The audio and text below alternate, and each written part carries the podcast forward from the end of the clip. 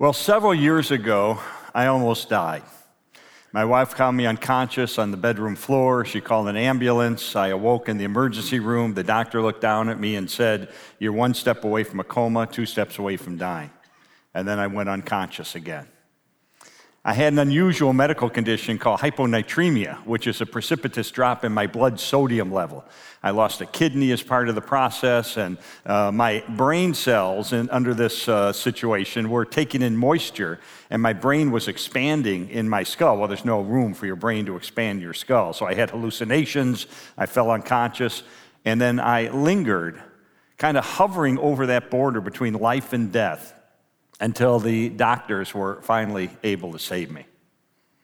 I don't know if you ever come close to dying, but it's a very clarifying experience. I mean, at that moment when you're not sure if you're going to make it another day, nothing is more important than what really happens after we close our eyes for the last time in this world. Is there really an afterlife? How can we be sure? Are we just cast into oblivion? And if those issues are important in those closing moments of life, they ought to be important to us now. You know, with the COVID epidemic, epidemic um, so many people are asking questions about death and about what happens in the life to come. 29% of Americans have either had a family member or they know someone who's died of COVID. How many of you have lost someone or know someone who's died of COVID? Yeah, quite a few.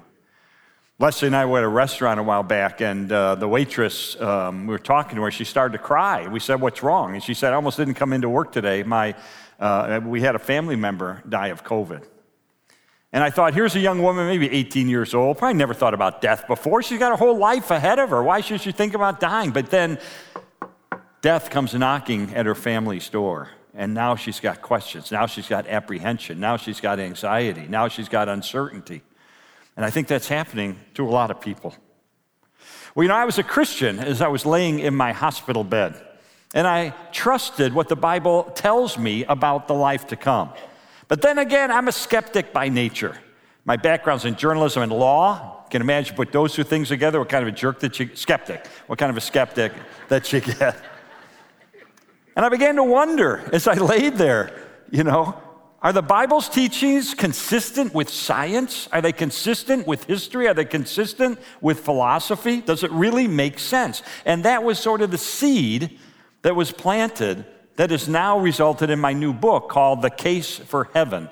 The subtitle is A Journalist Investigates Evidence for Life After Death. And I interviewed scholars and experts and scientists and philosophers and theologians to try to get to the issue how do we know? That there really is an afterlife. How do we really know? Well, the, the book goes into a lot more detail than I'm going to go into in just this short talk. But I'm, I'm just going to focus on three of the many areas that I investigated in terms of lines of evidence that point toward the reality that there is a world after this one. The first issue is whether or not we are merely a physical body that dies and decays at the end of life or do we also possess an immaterial soul that can survive our physical demise? Of course, Christian theology teaches that we have a soul that survives death. In fact, uh, I think the word soul is mentioned in the Bible almost a hundred times, but there's, there's no one specific verse that uh, explicitly defines what the soul is. The Bible just kind of presupposes that we have a soul. Paul said in 2 Corinthians 5 8 that to be absent from the body is to be immediately present with the Lord. And Jesus himself in Luke 23, verse 43, told the repentant criminal on the cross, Truly I tell you, today, today, you will be with me in paradise. That means there are two phases to the afterlife. The first stage is called the intermediate stage or the present heaven. So, in other words, when we die, our soul separates from our physical body and continues to live on, either with God in paradise or separated from God in Hades. And then the second stage begins when Jesus returns and consummates history. It's when we receive our resurrected body, we undergo final judgment, and ultimately spend eternity in a very physical place, either heaven or hell. But critics say that, wait a minute, neuroscientists have been mapping the brain for quite a few years now, and guess what? They haven't found the soul. But I went to an expert on this issue, a neuroscientist with a PhD from Cambridge University, Dr. Sharon Dirckx. And she told me emphatically that there have been no discoveries of modern neuroscience that have disproven the existence of the soul. In fact, she wrote a book called Am I Just My Brain? And she answers that question with a convincing no, you're not. You are both a body and a soul, a body and a spirit. You see, our soul or spirit is the seat of our consciousness, it's the center of our introspection, our volition, our emotions, our desires, our memories, our perceptions, and our beliefs. The soul animates and interacts with our physical brain and yet is distinct from it. So while scientists can measure the electrical activity in our brain, they can't measure what's actually inside our mind, in our consciousness. The physical brain, in other words, by itself, isn't enough to explain our consciousness or our mind or our spirit. Let me illustrate that with a thought experiment. Imagine there's a woman named Mary who is the world's leading expert on vision. Oh man, she understands everything about vision. She understands how the eye functions. She understands how the optic nerve transmits signals. She understands how the brain turns those signals into images. She understands the physics and the chemistry of the brain better than anybody on the planet, but Mary has been blind from birth. What if all of a sudden she was given her eyesight? At that moment, if she was given her eyesight, would Mary now know anything new about vision? Well, yeah, I think she would. She could see, and that would be a big difference. As Dr. Dirckx told me, that means physical facts alone cannot explain the first person experience of consciousness. No amount of knowledge about the physical working of the eye and the brain would get Mary closer to the experience of what it's like to actually see. So she said, consciousness simply cannot be synonymous with brain activity. Our consciousness, our spirit, our soul is distinct from our physical brain. So that's point number one. We have a soul that could survive our physical death. But does it survive? Does it survive? That brings me to my second point. Is there good evidence that our consciousness, our spirit, our soul does indeed continue to exist beyond our physical demise? And I began by investigating the phenomenon of near death experiences. This is where people are clinically dead, and yet their consciousness, their spirit, continues to live on. Now, I was skeptical about this stuff at first until I found out there are nearly 900 scholarly articles written in scientific and medical journals on this phenomenon over the last 40 years. This is a well researched area of modern science. Now, I wasn't particularly interested in stories from people who say, oh, yeah, I died and I met Jesus. By the way, he's five foot 10, got brown eyes. I, I can't corroborate that. I have no way of knowing whether that happened or not. There are people who've made those claims and written books about it and done movies about it and then later said, well, I made the whole thing up. That's happened. So I don't have any confirmation of that. But here's what I learned. We do have many cases, and I talk about in my book, many cases where there is powerful corroboration that our soul does survive our death. In other words, people are clinically dead and yet their spirit lives on and they see things and they hear things that would be otherwise impossible for them to see or hear. Let me give you some examples. One of the most famous cases involves a medical researcher named Kimberly Clark Sharp.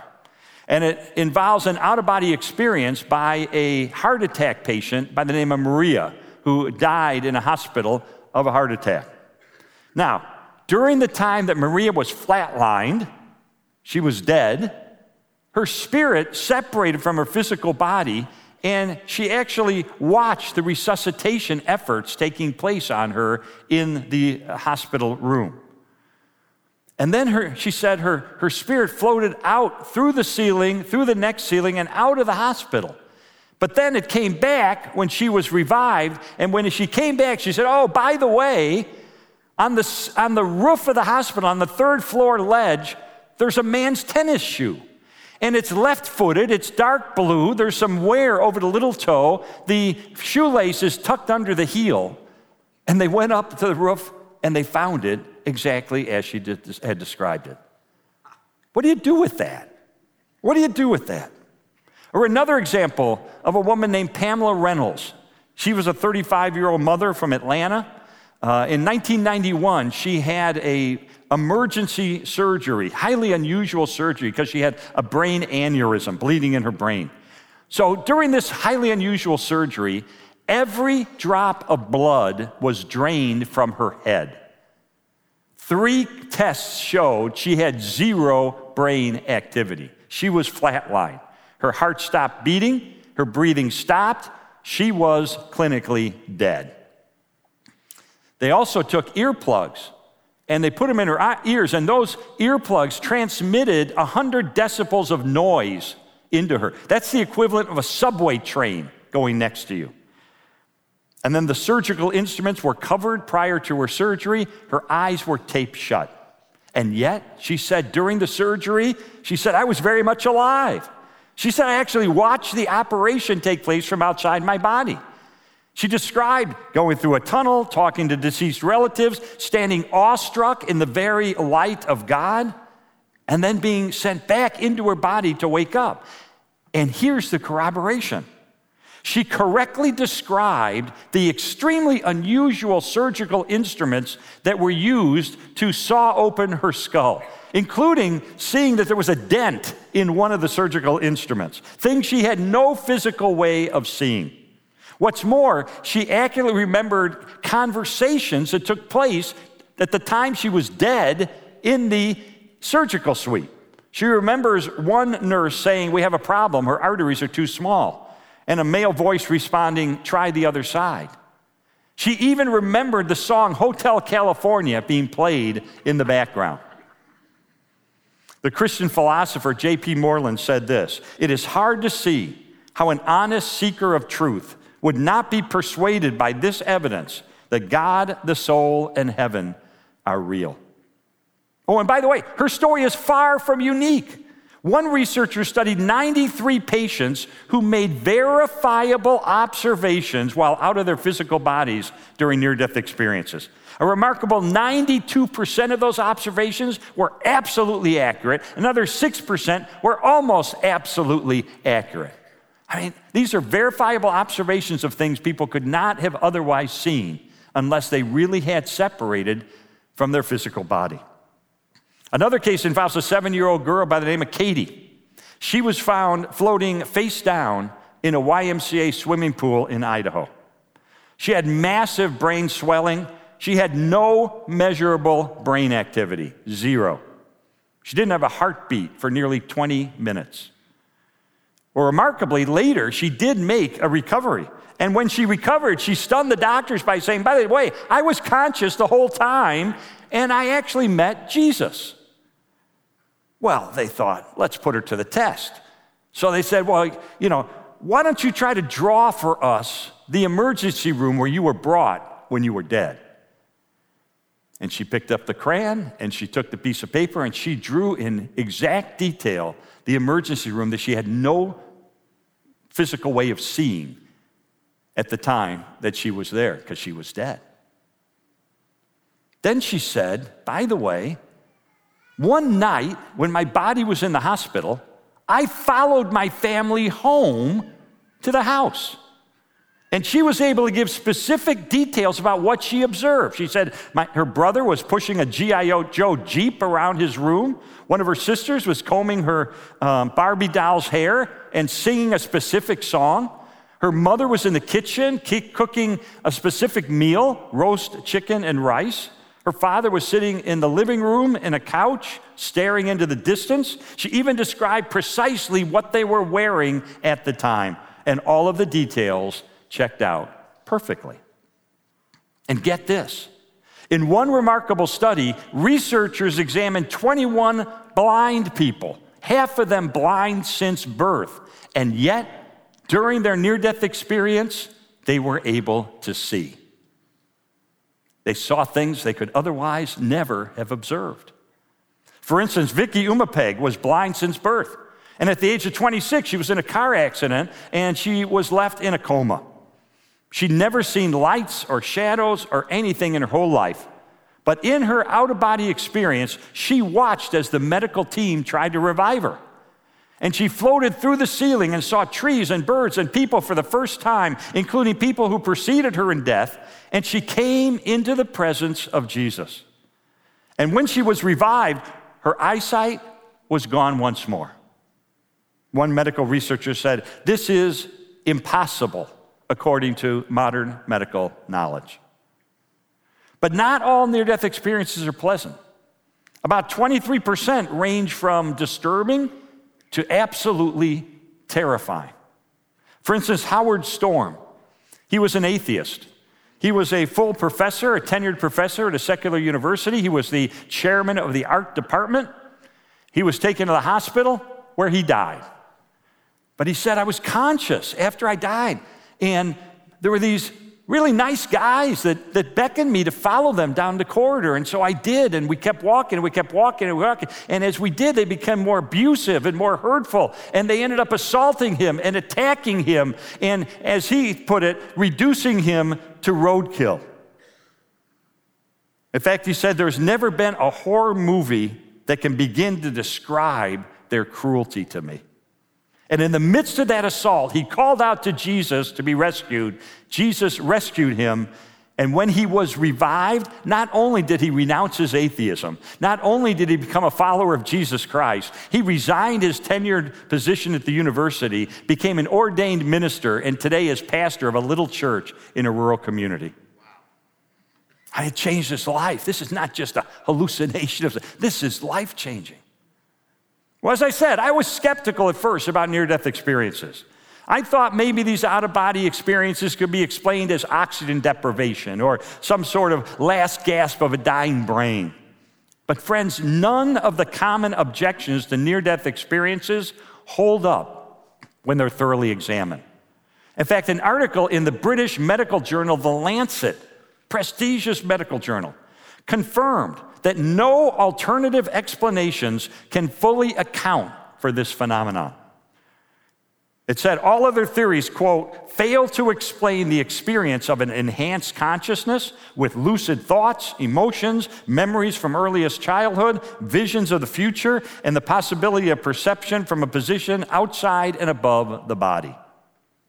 Friends, I believe these corroborated cases demonstrate convincingly that our consciousness, our spirit, our soul really does survive our clinical death. And here's the kicker. As part of the research for my book, I went and I interviewed John Burke, who is a researcher who studied over a thousand near death experiences over 35 years. He also happens to be the pastor of a wonderful church um, not far from here over in Austin, Texas. And he, his, his conclusion is this if we look at what actually takes place during these near death experiences, not how people interpret them, because that can be affected by their cultural upbringing and so forth. Don't forget that. Look at what actually takes place. When you do that, they are consistent with Christian theology. Listen to what he told me. He said, Lee, even though they vary a fair amount, these accounts have a common core. And incredibly, it's entirely consistent with what we're told about the afterlife in the Bible. And he backs it up verse by verse. Now, I'm not saying that my theology about the afterlife is based on near death experience. It's not. I take a minimalist approach that says that based on what we can corroborate, near death experiences, in my view, prove beyond a reasonable doubt that our soul endures after clinical death. So, first, the existence of our soul makes an afterlife possible. Second, near death experiences show that our consciousness actually does survive our physical demise. And that brings me to my third point. Let me ask you a question. If we had compelling evidence that someone predicted they would return from the dead and then died, and then a full three days later returned from the dead, Wouldn't their testimony about the afterlife be persuasive? I think so, because he would be an eyewitness to what happens in the afterlife. Well, friends, that's what we have with Jesus of Nazareth. I'm convinced that his conquering of the grave is among the best attested events of the ancient world. Not only does that make him an eyewitness to the afterlife, it confirms his claims to being the unique Son of God. Therefore, he created the afterlife. So we ought to be listening to what he says about it. You know, I was an atheist for much of my life.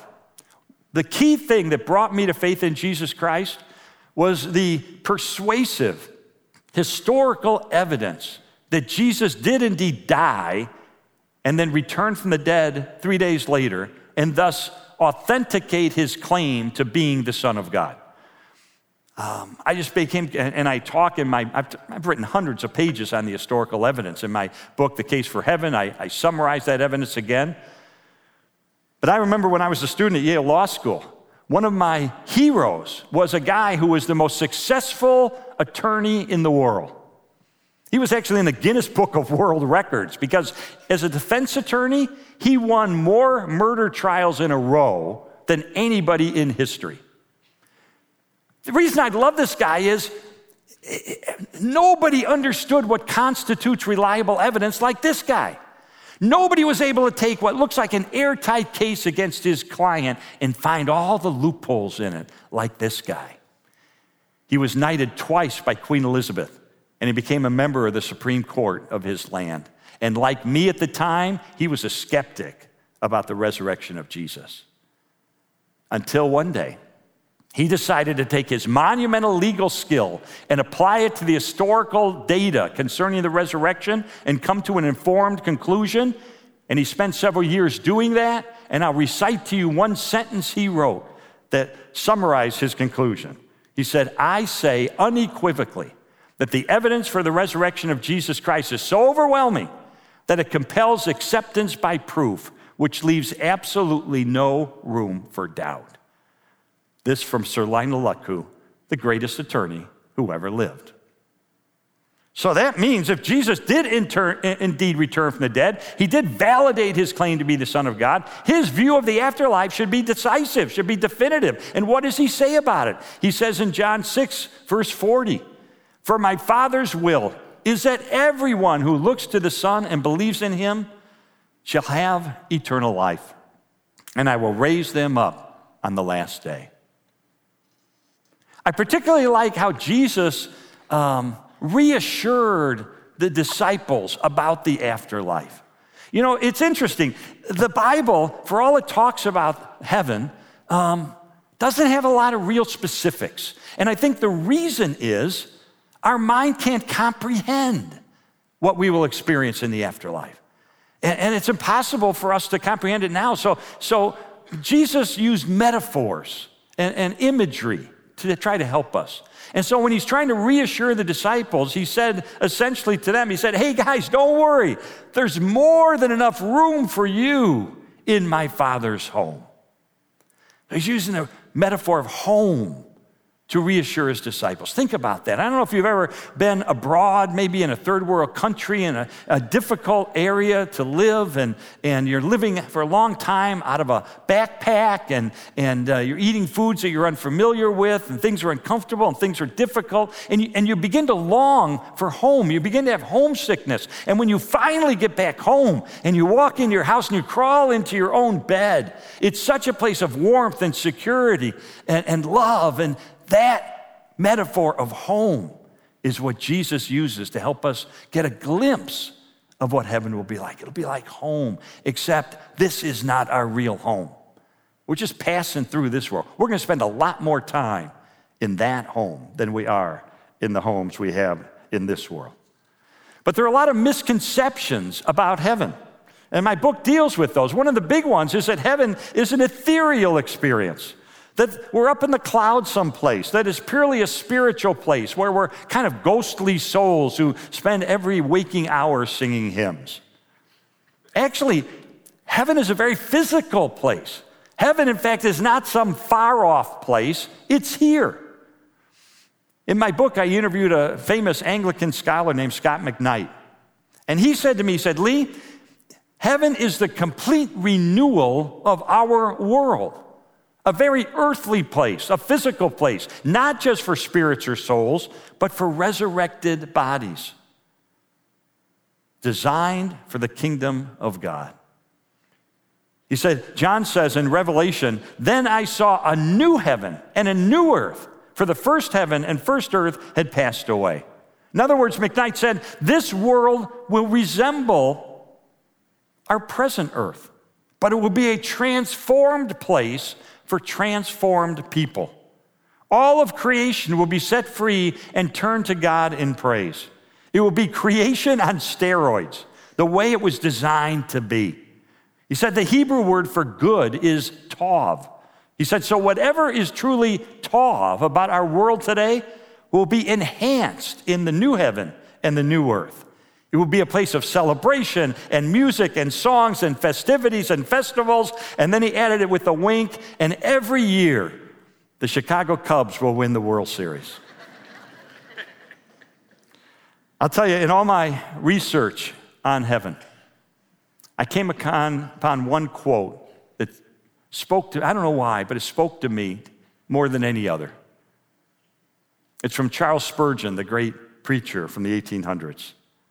And he said this The very glory of heaven is that we shall see him, the same Christ who once died upon Calvary's cross, that we shall fall down and worship at his feet. Nay, more that he shall kiss us with the kisses of his mouth and welcome us to dwell with him forever. Have you ever imagined Jesus welcoming you with the kisses of his mouth to dwell with him forever? It'd be an eternal place Revelation 21 4 said, God will wipe away every tear from our eyes. There'll be no more death or mourning or crying or pain, for the old order of things has passed away.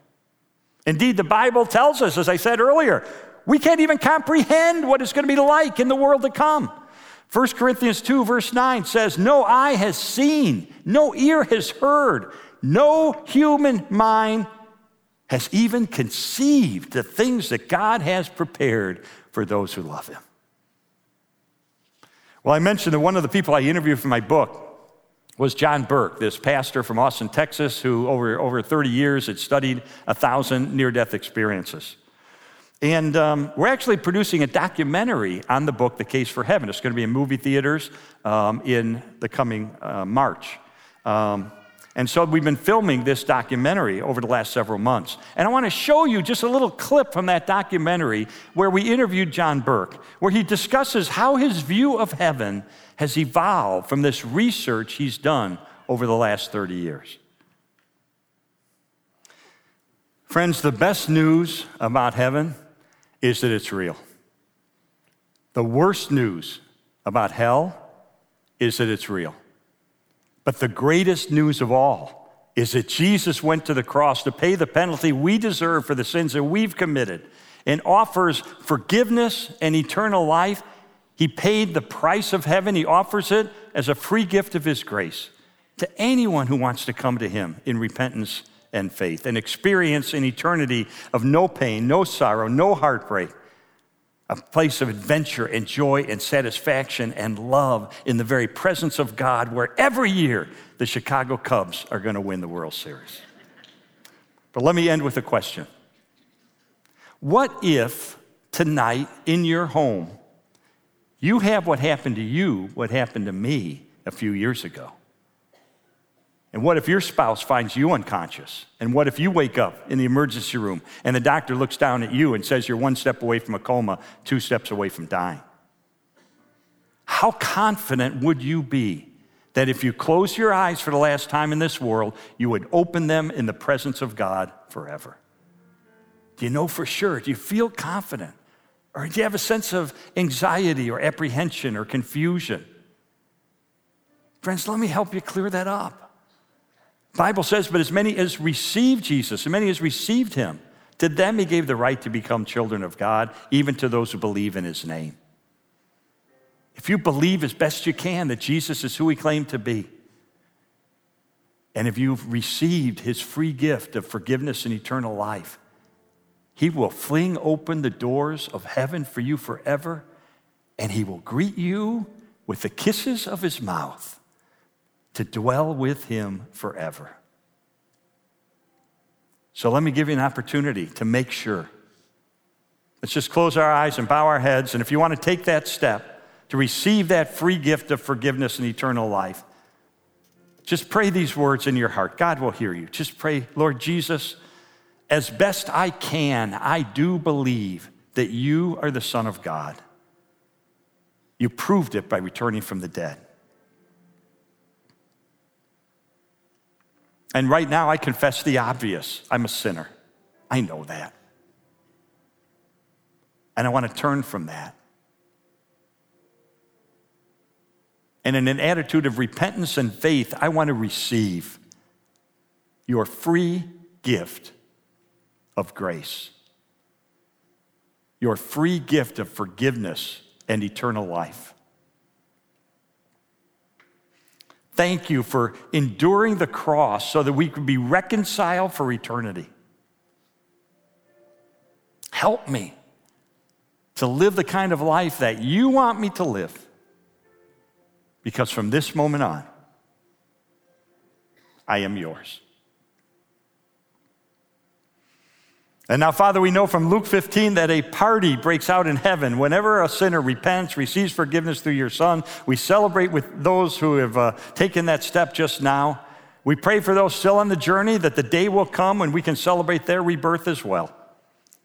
We thank you for the rest of us who maybe been your followers for a long, long time. Thank you for the confidence that we have that we will spend eternity with you in a place beyond our ability to comprehend how beautiful and wonderful and adventurous and joyful it will be.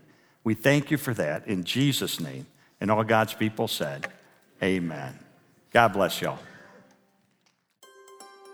Hey, church. Thanks for listening to the Woodlands Church with Kerry Shook podcast. By listening, we hope that you're encouraged wherever you are. If you haven't already, we'd love for you to subscribe to our podcast so that you can get the latest messages each week. For more information on Woodlands Church, check out the description for a link to our website and how to connect with us. We hope you have a great week.